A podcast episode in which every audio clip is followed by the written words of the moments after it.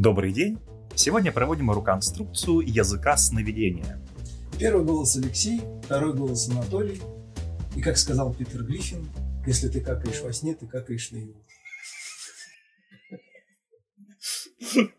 Опять про говно. Я сейчас опять комментарии будут. Прекрасный подкаст, опять про говно. Вернулись, да!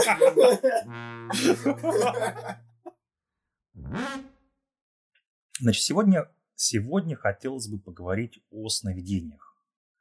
А, а точнее о том, как, э, как они устроены и э, какой подход к их толкованию предлагает Фрейд, потому что, на мой взгляд, э, достаточно очень такой специфический момент.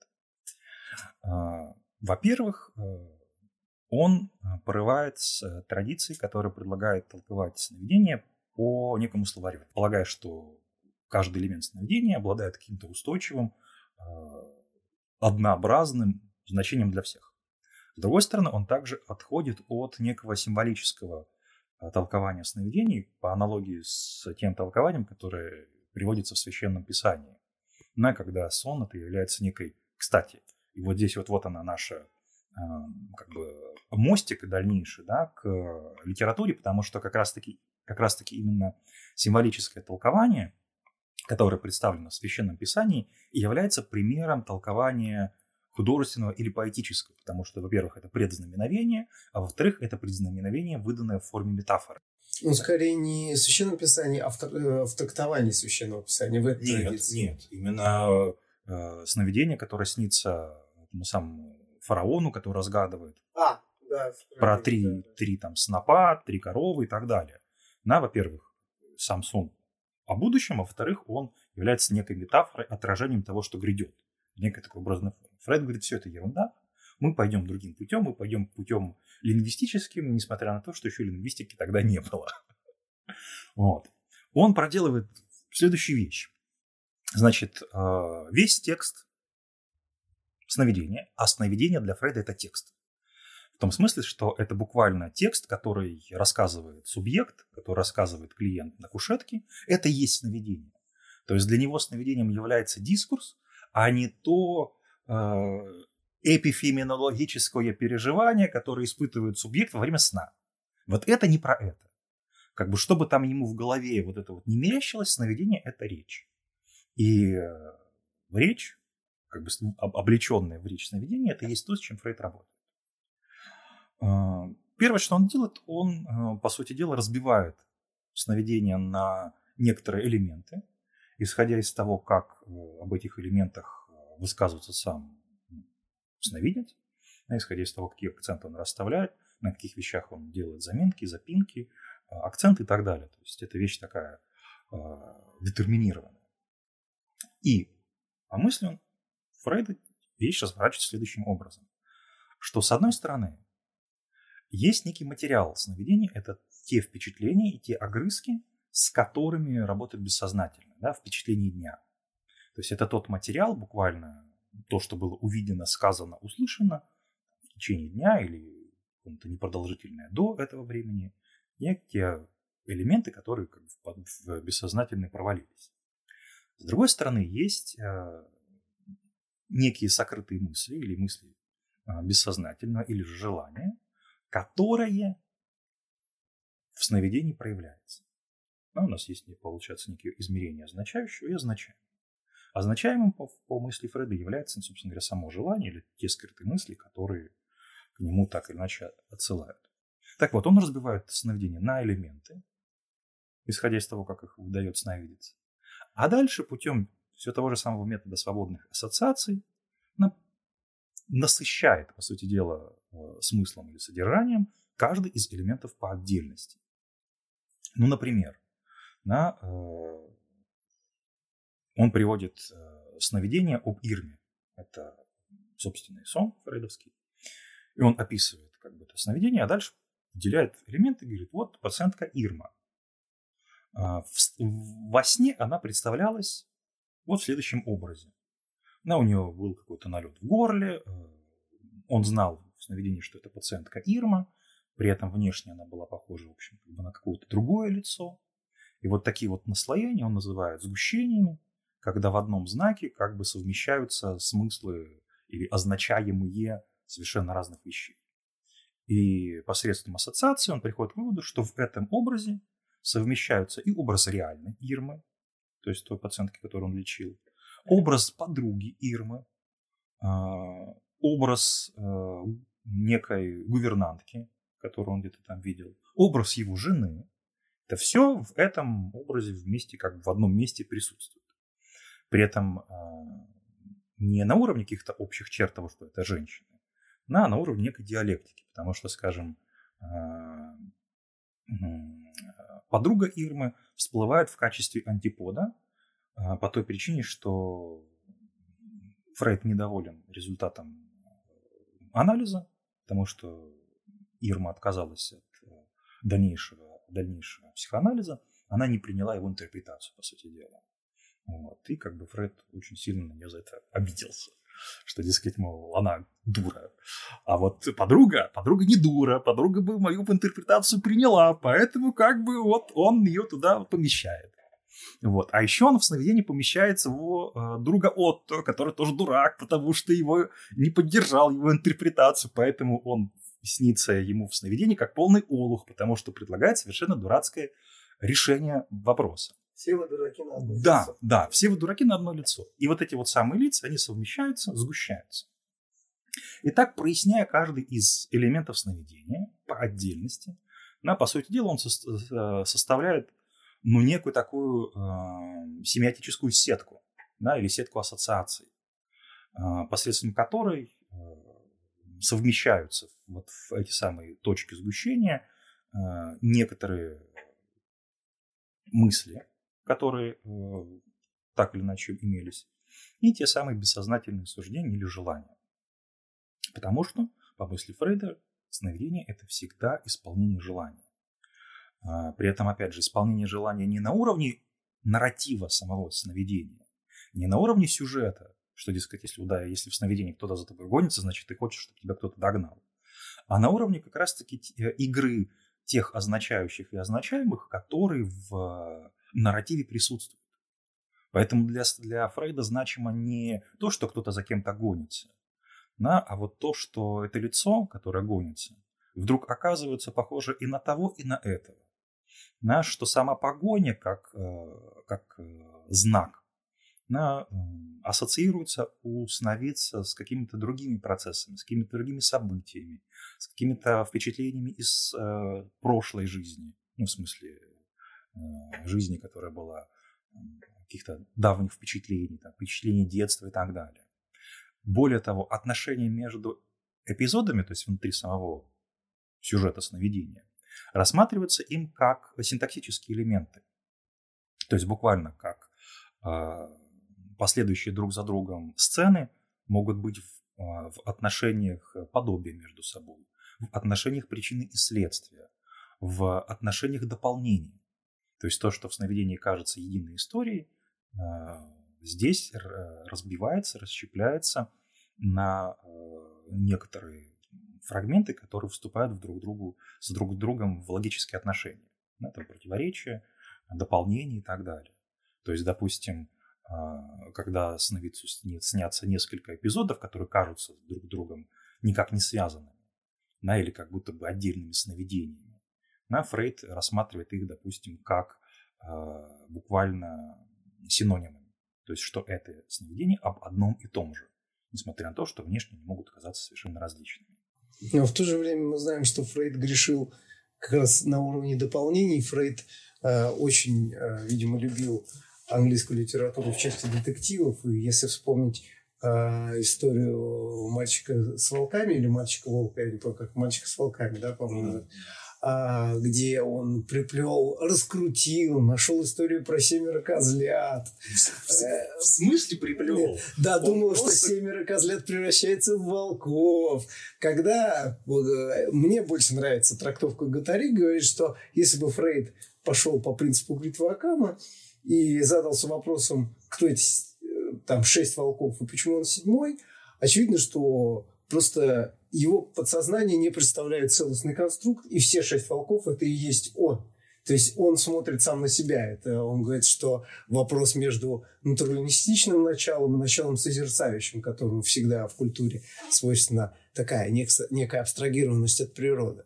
Поэтому Фрейд, я могу сказать, что он грешил как э, такой, именно детектив заигрывался. Ну, э, грешил как детектив, но не в негативном смысле, потому что действительно, э, да, если рассмотреть именно сновидение э, человека с волками, то там такой как бы момент, что э, при объяснении сновидения, где мальчик просыпается в канун какого-то важного события, сочельника, Рождества, вот открывает окно и видит на окне елку, э, на которой восседают. И здесь важно, что сам сновидец говорит то ли шесть, то ли семь волков с пушисто-белыми хвостами. Что очень сильно мальчика пугает, а после чего он просыпается и это делает ночной кошмар. На что Фред замечает, что, во-первых, ничего страшного, как такового в сновидении нет, именно страшного в бытовом представлении, да, того, что может принести угрозу и так далее шесть волков на дереве, в общем, как бы и так далее. Но он цепляется именно за вот это самое сомнение между 6 и 7, и он его рассматривает не как некоторое просто сомнение, как некоторую неуверенность, а буквально его рассматривает как самостоятельный элемент, который звучит как то ли 6, то ли 7. Но это такая как бы единица, то ли 6, то ли 7. Вот. Дальше посредством а, ассоциаций э, сновидец рассказывает, что волки у него ассоциируются с детской сказкой, а, которую ему показывала сестра с картинками, иллюстрациями, которые она его пугала. Как замечает Гватари, он говорит, не сам мальчик это высказывал, а Фрейд говорит, нет, ты мне скажи, как, знаешь, как э, офицер гестапо. Нет, говорит, это мне не подходит. Ты, говорит, вспоминай лучше. Да, да. И он вспоминает. Да, да, да. Да, и, в общем, короче, э, посредством воспоминаний Фрейд предполагает, что речь идет о сказке «Волк и семеро козлят», отсюда цифра 7, и вспоминает, что по сказке волк стрямкал шестеро козлят, а седьмой козленок спрятался. Поэтому как бы отсюда и цифра 6. Поэтому возникает то ли 6, то ли 7. Более того, исходя из, из э, описаний э, положения волка в сновидении и так далее, э, Фрейд заморачивается, отправляется в библиотеку и так и находит эту книжку. Понимаешь, понимаешь, насколько, насколько он был упоротый?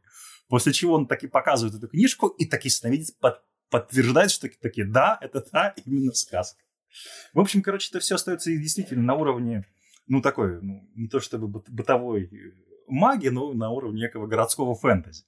Но э, смыслом как раз-таки является именно э, тот лингвистический подход к сновидению и работа с э, его элементами на уровне ассоциативных связей. То есть сновидение не представляет из себя некого божественного сообщения, некого предзнаменовения или предсказания будущего. Не является оно и некой метафорой. То есть само сновидение целиком не является метафорой чего-либо то ни было. Оно разбивается на самостоятельные элементы, которые организуются по принципу сгущения и смещения. Вот, по сути дела, два элемента.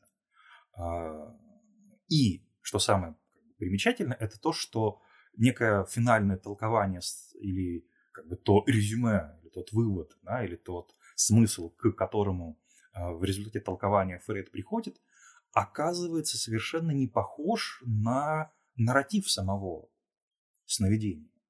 На там, где кто-то за кем-то гонится, э, в качестве лежащей в основании мысли, речи о погоне вообще никакой нету. На в случае с э, Ирмой, да, где совмещается множество всевозможных болезней, речь идет о самооправдании, но никак не о том, что кто-то где-то болеет. Или в случае с э, вторым сновидением про книжку с, э, по книжке по ботанике, речь идет не о фрейдовском интересе к цветочкам, а про его желание иметь профессорскую степень, должность где он сомневается или, а, скажем так, э, хотел бы ее иметь и так далее. То есть э, скрывающиеся мысли совсем не похожи на то, что предлагает сновидение на уровне собственного сюжета. И это, мне кажется, принципиально э, отличным от того, как со сновидениями работает художественная литература. И да, и нет. А, потому что и литература, и кино работает здесь полярно.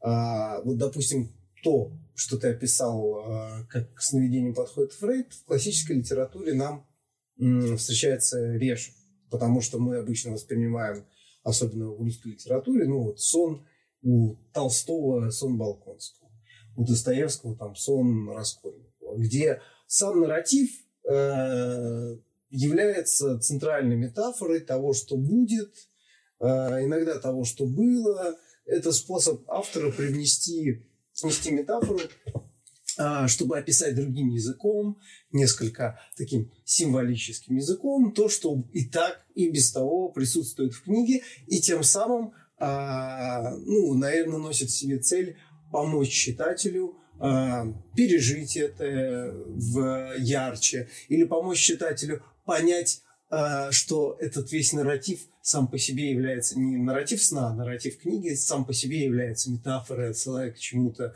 там, допустим, нравственному, ну, э, пытается его туда отослать.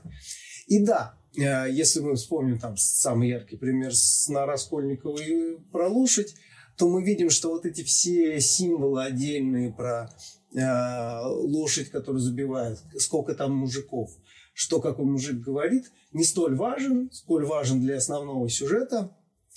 Конечно же, э, э, фабула про то, как лошадь бьют-бьют и добивают.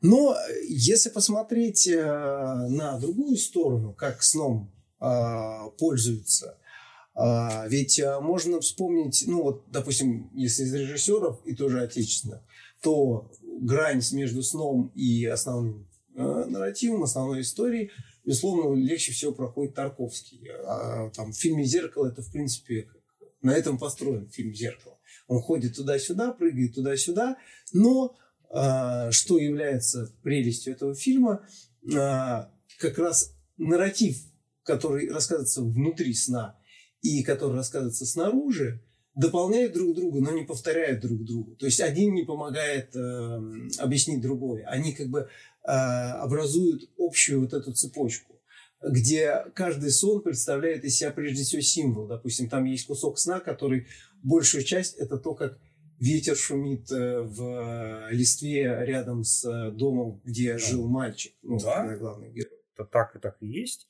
Э, и все это дело целиком полностью вытекает из того, что по сути дела, все эти вещи э, как таковым сновидением и не являются. То есть, э, опять же, да, смотри как. Если в классической, традиционной, нарративной литературе, да, Толстой, Достоевский, Бальзаки и прочие, э, несмотря на то, что на уровне самой фабулы персонаж, персонажу что-то снится, на уровне самого повествования сон функционирует именно как развернутая метафора, которая отсылает либо к самому сюжету, то есть к нарративу, да, либо к, к тому, что сам нарратив является, опять же, неким иносказанием, каковым он в силу своей нарративности и является. То есть, по сути дела, такой некий метакомментарий к собственному тексту. А, то, что разворачивается у Тарковского, да, это сродни а, уже более поздней а, истории, связанной с, опять же, сюжетной игрой между сном и явью. То есть тогда, когда разворачиваются события, и мы, читатель, не знаем, во-первых, являются ли данные конкретные события реальностью э, в пространстве художественного текста или являются неким вымыслом, да, некой, некой иллюзией, э, некой, неким параллельным миром, да, например, как у, в истории про Алису в стране чудес, да, которая заканчивается тем, что на самом деле все ее приключения являются сновидением, потому, которые приснились ей, когда она гладила кошку. Ну, вот кошка там спрыгнула. да. Известная шутка про то, что лост оказывается сон, сон собаки. Сон собаки, да. Это как раз-таки про это. То есть сновидение, то, что функционирует как сновидение или подается как сновидение на уровне сюжета, функционирует именно как э, такая фигура э, двоемирия, фигура смешения миров, когда э, автор не дает э, э, онтологической оценки событий. То есть он не, не указывает, являются ли они истинными или ложными. Он от этого указания отклоняется. Да? Тем самым показывая, давая читателю вот то самое пространство для сомнений. то ли было, то ли не было, как это интерпретировать, а вдруг это все ему приснилось э, перед смертью в последний момент. И вот таких вот как бы моментов, когда, по сути дела, все происходящее является каким-то продуктом воображения, сновидения, болезненной какой-то там лихорадки, припадка, или вообще по некими фрагментами переживаний уже после или в момент смерти героя, что, дескать, все это ему привиделось, когда он умирал, а, является таким именно сюжетным приемом, но как таковым именно сновидением они и не являются. То есть, да, а, это вроде бы как бы подается как некое сновидение, но сновидение чисто на уровне феноменологическом. Да? Что я имею в виду? Что у сновидения, условно говоря, есть два такта. Это феноменологически, когда оно, собственно говоря, вот как бы снится, а второй момент это когда уже о сновидении рассказывается. Я не просто так э, вначале подчеркнул, что для Фрейда сновидением является второе. Вот то, вот то само феноменологическое, которое там что-то там снится, не снится, его совершенно не интересует. Его интересует то, что о сновидении впоследствии рассказано. Ну, в, в литературе же делается ставка именно на вот этом вот э, феноменологически переживаемом, которое позволяет э, границу или барьер между реальностью и сном стереть.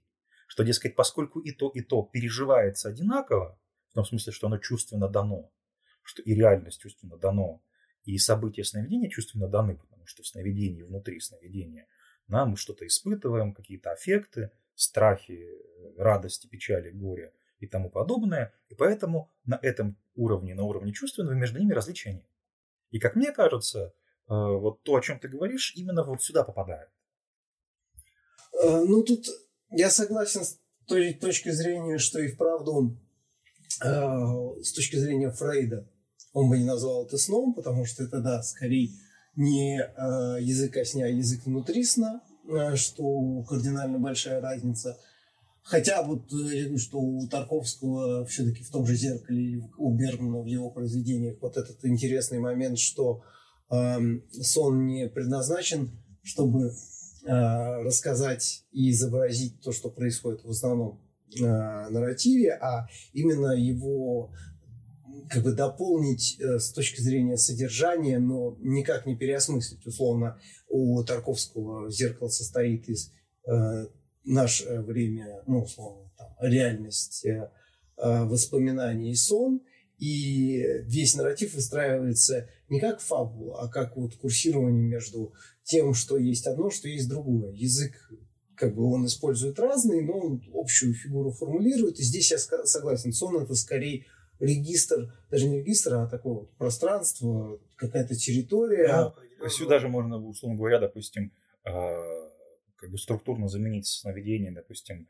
а, путешествование в матрицу или в какой-нибудь параллельный воображаемый мир – да, это художественный прием, куда да, помещается повествование для того, чтобы чуть-чуть изменить законы, такой возможный мир, изменить чуть-чуть законы. И я согласен, что да, разговор о сновидениях, в том числе и ведь э, в произведениях э, литературных, когда главный герой говорит э, «мне вчера приснилось» и начинает подробно рассказывать, чтобы как бы, описать этот сон, показать, как он на него подействовал и прочее – в реальности является таким же пересказыванием сна, как обычно его делает автор, только тут из э, вторых уст, а, когда мы видим, что заостряется, нет вот этой неопределенности, как у мальчика с волками 6 или 7, а, то есть в основном все очень четко, и в основном, опять же, все очень четко понятно, для чего автор здесь это поместил. И поэтому сон а, обладает в литературе ну, вообще в произведении искусства э, телеологичностью, да, такой целенаправленностью. Мы понимаем, зачем он здесь, и как раз его цель, чтобы читатель понял, зачем он здесь, чтобы эта метафора была считана, потому что иначе ну, все будет зазря. Кстати, смотри, какая любопытная история, что э, именно вот, вот ту самую однозначность э, интерпретации сновидения придает сам факт того, что это сновидение внутри художественного текста. То есть, условно говоря, э, к этому сновидению как бы прикручивается уже существующая некая традиция э, по интерпретации, ну, вернее, не по интерпретации, а именно по пониманию сновидения внутри художественного текста. То есть, условно говоря, когда мы читаем Толстого, да, когда мы читаем сновидение Балконского, мы сразу понимаем, ага, это сновидение в тексте, значит, его нужно интерпретировать, понимать вот следующим образом. Ага, это значит про то, что будет. Да, мы, это уже некоторая игра, в которую мы включаемся по заранее готовым правилам.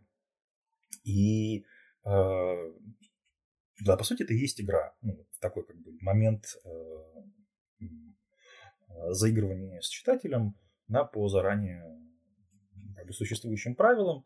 Вот, и поэтому уже, уже в, как бы в литературе 20 века, э, когда эти правила нарушаются, возникает вот тот самый как бы как бы постмодернистский роман, когда сновидение ничего не означает, когда герой сновидения не рассказывает, на когда он э, иронизирует по поводу этой самой традиции. Из серии «Мне приснился сон», да, но я, как, как, как мне приснился так называемый сон, но я не буду вам его ну, рассказывать. Ну, как у Беккета в да. Малой. Малому да. снился сон, Совершенно. да, но мы о нем не говорить не да, будем. Да, И как бы вся эта игра возможна именно потому, что в традиции у нас сон не существует сам по себе как таковой, да, он существует только в дополнении с, э, с э, уже заранее прописанным правилам его прочтения, да, которые, как мы уже отметили, являются, э, по сути дела, законом метафоры. Сон является метафорой самого сюжета. Ну, если так как упрощать. И вот это как бы примечательно, что несмотря на то, что вроде бы сновидение вещь прям настолько культурно заряженная, тем не менее в литературе именно само сновидение как сновидение, то есть в том виде, в котором оно присутствует в действительности, как раз таки отсутствует. Это любопытно. То есть, несмотря на то, что в литературе примеров, когда что-то кому-то снится, уйма. Но все это проходит по инстанции вот того, той самой художественной игры по заранее прописанным правилам. А самого как такового сновидения, да по сути дела, днем с огнем в литературе не сыщешь. Которое было бы именно таким сновидением, который, с которым мы вот знакомы в быту, который ты рассказываешь и думаешь, блин, снилось как-то иначе, рассказываю какая-то херня, но в сновидении было так интересно, или в сновидении было так страшно, а в действительности просто окно, на котором сидят семь волков, то ли шесть, то ли семь волков с пушистыми хвостами. Охренеть кошмар! Нет, кошмар должен такой, где где-то кого-то режут, кто-то от кого-то убегает, кто-то догоняет, на какие-то там э, мучения и так далее. Вот только такой кошмар в сновидении, вернее, в художественном э, произведении и может быть описан.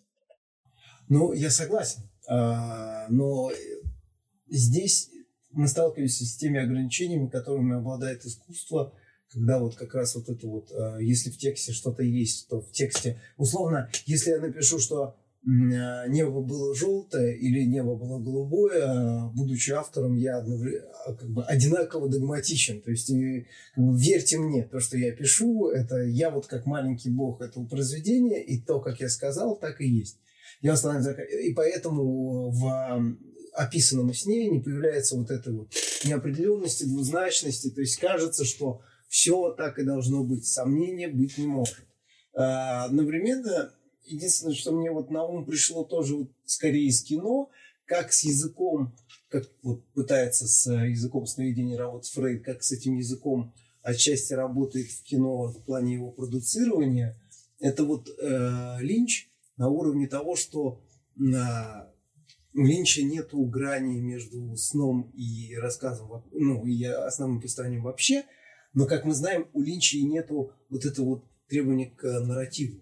То есть у него как раз вот э, вспомним этот пример с э, ну, в Малхолланд Драйв, да, выскакивающим, выскакивающим этим бомжом, да, что бомж здесь, потому что здесь есть какой-то, ну, Малхолланд Драйв, в принципе, это, наверное, лучший пример, вот если это объяснить, да, что бомж выскакивает не потому, что он бомж, э, или там, потому что здесь был бомж, а потому что здесь что-то было, здесь этим обозначается, бомж там условно работает как бездомное, бесхозное, потерянное, там вот э, это символическое, опять же, не, при, не порабощенное там э, каким-то обществом, то есть оно неконтролируемо, оно непознаваемо для главной героини, и в принципе Манхолланд Драйв как раз вот пример о том, что когда сон в произведении работает как сон, вот я думаю, что Манхолланд Драйв, он э, хорошо подходит, потому что сам Линч на себя ничего не берет, он говорит зрителю, а, а на самом деле, как мы знаем, что это достаточно легкая история, если ее расшифровать, но он просто говорит зрителю, а расшифруй ее, вот побудь тем самым Фрейдом. Кстати, хороший, хороший ну, пример, потому что как раз-таки именно здесь э, сон является не объектом, который описывается внутри художественного текста, а сам художественный текст является буквально сновидением. В том смысле, что оно сконструировано по законам того самого сновидения, то есть сгущения и смещения. Да, потому что э, если посмотреть на Малхолланд Драйв не в попытке понять, кто кого убил, э, кто этот мистер Гарри, как он получил кассету в начале и, и так далее, а именно посмотреть э, как бы с мысли о том, как это снилось бы, то мы поймем, что вот эти все Э, нарушение хронологии времени и логики, да, когда герой вдруг э, оказывается где-то в тюрьме, никто не знает, как он там оказался, потом он туда он пропадает, и все такие типа, а как он пропал? Слушайте, мол, да вроде бы как бы вот был, закрыли, а его здесь нет, оп, а он уже в другом месте. Все эти вещи, которые в рамках э, сюжета нарратива ну, нуждаются в каком-то рациональном, логическом объяснении, абсолютно нормальны для, для логики сновидения. На таком, именно так в сновидении и бывает. Да, когда одно лицо похоже на другое, когда оно совмещает черты э, третьего, когда э, снится одно лицо, но ты потом понимаешь по пробуждению, что нет, его не могли так звать, потому что у него в действительности другое имя, но в сновидении упорно оно называлось именно так. Ну вот и у Линча, что у Малхолланда да, что да. в шоссе никуда. Да. Еще интересный момент, что как раз именно зрителю предлагается не позиция наблюдая, и за тебя мы будем вот а, рассказывать и расшифровывать с помощью как раз основного нарратива. И основного нарратива-то нет. Он говорит, вот этот символ, зритель, не просто так тебя, на тебя как-то воздействует, и ты задаешься вопросом, а почему, почему вот, вот это, почему, допустим, в «Шоссе никуда» вот этот вот злодей условный, без бровей, который такой, да, помнишь, да, да. почему он без бровей? Ну, типа, и ты начинаешь думать, чем же вот, э, подключать весь культурный код. Там, не знаю, может, есть какое-то уставшееся выражение, там, или пьяный пришел на бровях, а тут он, типа, трезвый и злодей, поэтому у него нет бровей, потому что он не приходит на бровях. Там, я не знаю, можно многое что накрутить. Да. Кстати, именно, ну, а, отчасти именно на оси остроумия, то есть буквально на оси э, поговорок, э, культурного кода, литературы, Э, фразеологизмов и строится львиная доля фрейдовского толкования. И по Фрейду сновидение представляет из себя как раз-таки именно ребус, который следует разгадать. То есть буквально именно в прямом смысле слова. То есть э, сновидение как ребус это не метафора, а это буквально сновидение и есть ребус по всем законам ребуса. И то, что предлагает Линч, это и есть ребус, который нужно разгадать, потому что э, как бы, понять смысл Малхолм Драйва, это не сконструировать, э, не реконструировать даже, вот так я выражусь, да, не реконструировать некоторую мнимую хронологию событий, которая затем была как бы преломлена через призму чего-либо сознания, что, сказать, вот все такие вот несовпадения, это как бы вот там вот тут ему приснилось, вот тут ему привиделось, а на самом деле и из сюжета выстроить э, хорошую, добротную хронологическую фабулу. Черта с два. Это ребус, который нужно разгадывать. И разгадывать его нужно как ребус. Буквально. Да, в, в, выделяя каждый из элементов и э, подключая тот самый культурный код, исторический код, код истории, на код лингвистический и типа по оси остроумия, поговорок и так далее, да, э, для того, чтобы разгадать и прийти к какой-либо интерпретации. Да, и понятное дело, что эта интерпретация, как и в случае с э, Фрейдом, будет совершенно далека от э, как бы, тех событий, которые нам изображены в самом фильме. Но в то же время Линч, э, ну, коль уж про Линча продолжаем, сохраняет такой интересный момент. Он с самого начала как бы говорит тебе, что пространство, оно вроде и твое, тебе предлагается участвовать в этом сне, но и не совсем твое, потому что это как будто вот сон одного из этих персонажей, все-таки ему это удается. Есть какие-то э, такие личные элементы, явно, ну, видимо, Линч их ретранслирует, которые тебе при всем культурном коде и прочее невозможно считать, пока ты там не узнаешь, не знаю, что-нибудь о Линче. Допустим, вот пример из э, последнего сезона Twin Peaks, вот той самый восьмой, по-моему, эпизод, да, вот этот вот, который все э, фрустрировал всех смотрящих. Вот, и там вот этот момент с бомжом, приходящим из темноты и уходящим из темноты, опять же, бомж, э, который просто читает достаточно посредственный стих, но это еще лучше работает, приходит там на радиостанции происходит всякое. Но вот это появление из темноты и уход в темноту я потом читал э, интервью Линча, когда его спрашивали, он, оказывается, из провинции, то, что там, ну, южноамериканской провинции, и он говорит, что как раз когда спускалась безлунная ночь, кроме домов, подсвеченных фонарями, была абсолютная темнота. И любой человек, который появлялся, он приходил и уходил вот в эту темноту. И было ощущение, что она его порождает. Соответственно, опять, опять же, грязный бомж, да, вот этот. Соответственно, он был ощущение, что человек приходит от фонаря от дома. То, что приходит из темноты, явно в оппозицию ему поставлено.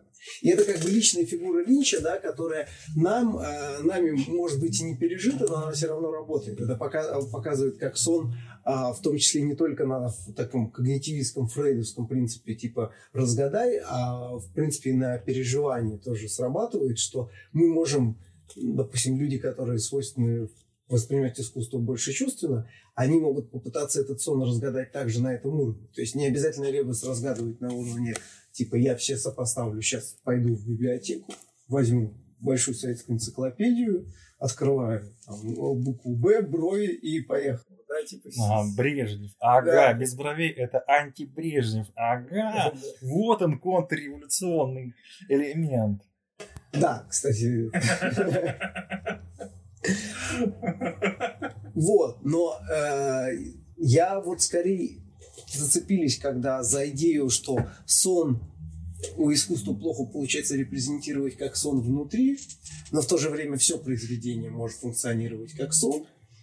Э, мне в голову пришел Джойс, ну, Улис э, Джойсовский, когда э, его, конечно, интересуют больше языковые игры, но, опять же, то, что мы говорим, сон устроен, структурирован как речь, да, э, то если посмотреть на Джойса, его, ну, я не знаю, в принципе, заголовок Улиса, его, ну, можно даже продавать под этим нарратив, не важен. Ну, абсолютно. И мы видим, что само произведение превратилось в то, что это как вот сон и его э, трактовки. Также вы, если берете и открываете Улиса, вы сталкиваетесь там с текстом в N страниц и в 2N комментариев. И я считаю, что комментарии являются неотъемлемой этой частью, потому что за вас как раз проделали эту работу, вы можете сопоставлять, не сопоставлять, но самому э, поднимать этот труд, особенно культурный код этих всех отсылок. Да, и здесь, здесь есть один маленький как бы, момент, нюанс, который, на мой взгляд, таки а я здесь буду как э, тот самый ворчащий дед, который забыл таблетки, э, ставит, ну, скажем так, под сомнение или под, под знак вопроса всю эту авантюру. Он заключается в следующем, что, опять же, да, э, в сновидении, помимо как раз-таки вот той самой игры означающих, той самой, э, того самого измерения символического, то есть того, где разворачивается сгущение и смещение, есть еще и уровень реального. То есть буквально уровень того желания, которое в сновидении разворачивается. Потому что вся соль не просто в том, чтобы поиграть э, в детектива и что-то разгадать, а в том, что за сновидением скрывается некое желание, которое буквально э, как бы проявляет себя сквозь призму этих самых смещений, сгущений, искажений, и оно представляет для Фрейда интерес. Да, и, как сказать, если бы не это желание, да, Бог, Бог с ним, с этим сновидением, оно даром никому не нужно. И вся, вся процедура толкования необходима только лишь для того, не для того, чтобы потешить собственное ЧСВ, а для того, чтобы как раз-таки к э, вот этой самой функции достаточно странной и э, такой несколько сомнительной, так или иначе проникнуть. И вот как раз-таки именно это измерение, измерение э, того, что находится по ту сторону сновидения, на мой взгляд, в художественной реальности и отсутствует. Потому что если э, на уровне ну, сновидения клинического, да, мы можем в результате толкования, во-первых, какие-то гипотезы проверять, какие-то гипотезы отклонять, и в конце концов прийти таки к какому-то ответу, к какому-то результату, к какому-то пониманию, то э, в рамках художественного пространства это все остается на уровне, простите за выражение, интеллектуального анонизма. Поэтому 2n у комментарий к Улису, 3n, 22n это все не имеет никакого значения, потому что э, эти самые цепочки можно длить до бесконечности. У них нет э, как бы, того реального, которое было бы их пределом. Потому что э, даже как бы, авторский замысел, авторская, э, так сказать, авторская подлость да, или авторский гений – который э, решил все эти отсылки туда зашифровать, и он не является пределом. То есть даже если мы от сцены с бомжом перейдем к тому, что это нас отсылает какими-то путями к э, чисто субъективному опыту самого Линча, это не является для нас каким-то вот э, тем объектом, который является пределом толкования. Ну и что? Ну да, как это вот Линч взял из собственного опыта. Ну и, и что дальше? И именно это, на мой взгляд, и, ну, скажем так, делает подобные трюки несколько пресными в литературе. Они как бы интересны постольку поскольку. Я вот не соглашусь целиком. Не в смысле целиком не соглашусь. Я не соглашусь целиком, что я согласен. Да поняли, поняли, что ты вертел мою гипотезу. А, расшифровывай, как Фрейд. Особенно вот почему я должен был эту оговорку дать. Вот а, на примере, да, большинства, конечно, литературных произведений, там, не знаю, опять же, романтизма, реализма, да, когда сон привносится нам, очевидно, зачем, там, у Борикова, допустим, в какой-нибудь матери, ну, мы, мы понимаем, Зачем он, что он предназначен? И у него есть гарант. Гарант не желание, как вот ты озвучишь, а гарант вот этот вот нарратив, который является основным. А, и сон его лишь обслуживает, его изворачивает, но в то же время изворачивает не так, как это делает сон, а, порожденный нашим подсознанием, то есть сон, который, да, хочет это желание как бы изжить и прочее, но главное свойство этого сна, что он не готов его изживать напрямую. То есть э, должны быть постоянные искажения, лишь бы э, не сказать, не проговориться. Да? Нужно все абсолютно подвергнуть метафоре. Вот э, если посмотреть на произведение э, того же Джойса, да, то как раз Тут э, интересно, что в художественной литературе, ну, в произведении искусства вообще, что зачастую у него удается э, сон инкриминировать э, читателю.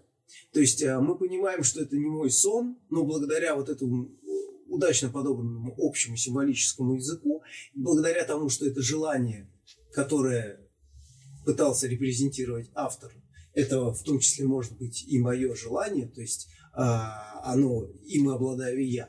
И а, в данном случае а, Джойс почему так прижился, как условно писатель для прежде всего писателей, не обязательно там, в основном для начинающих для писателей, для, да, для филологов, но э, для писателей в том числе это потому что его желание языком как бы охватить язык и тем самым его уничтожить, в этом произведении как раз и показано, как раз на опыте, в том числе и что делают э, филологи, потому что э, бесконечная возможность накручивать трактовки э, приводит их в какой-то дикий восторг. Они не могут до сих пор перевести поминки по Финнигану до конца на русский.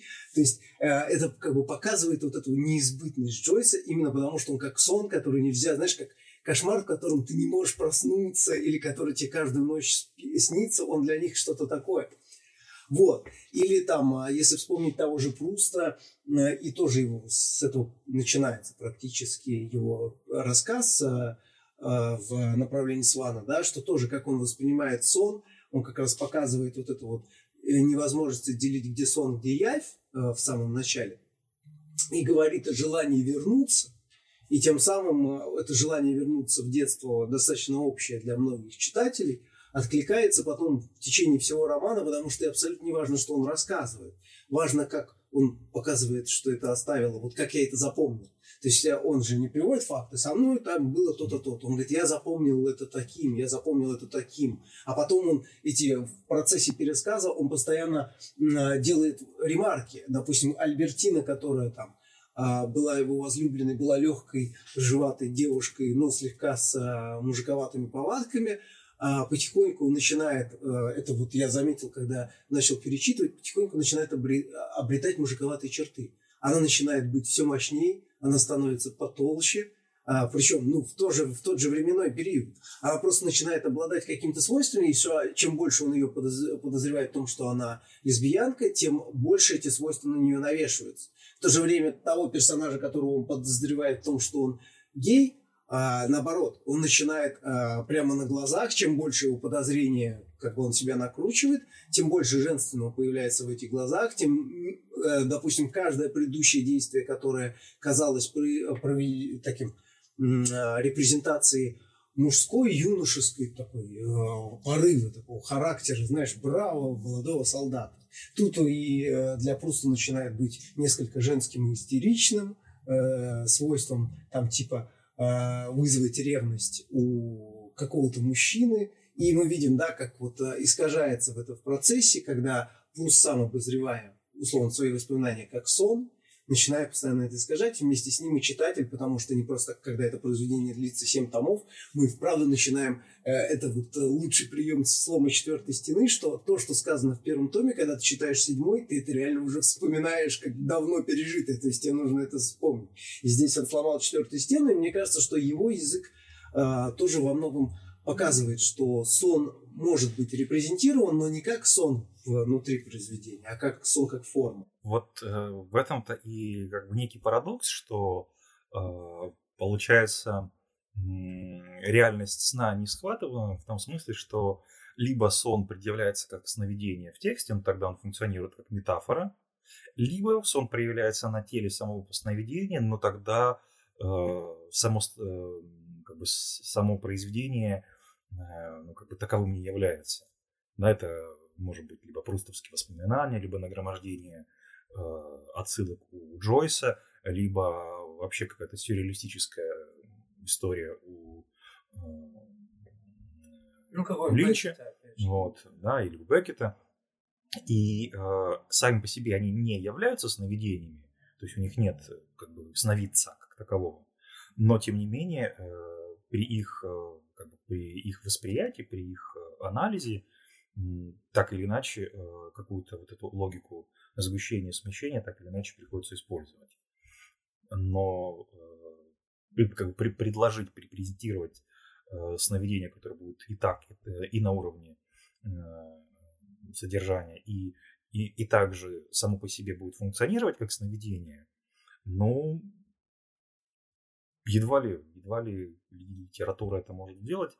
Э, скорее не потому, что это невозможно технически, а потому что это невозможно на, на оси художественности. Потому что, в принципе-то, ведь Фрейд это и делает. Он описывает свое, свое, сновидение, потом он его анализирует. То есть, как бы, дело не в том, что, дескать, мол, при пересказе или при сочинении сон распадается. Ни черта подобного. Более того, автор вполне как бы, способен такую процедуру, э, такой ребус сотворить. Тут как бы не в этом дело. Просто сама как бы, художественная традиция это, этому препятствует. То есть в саму художественную традицию это не укладывается такое обращение.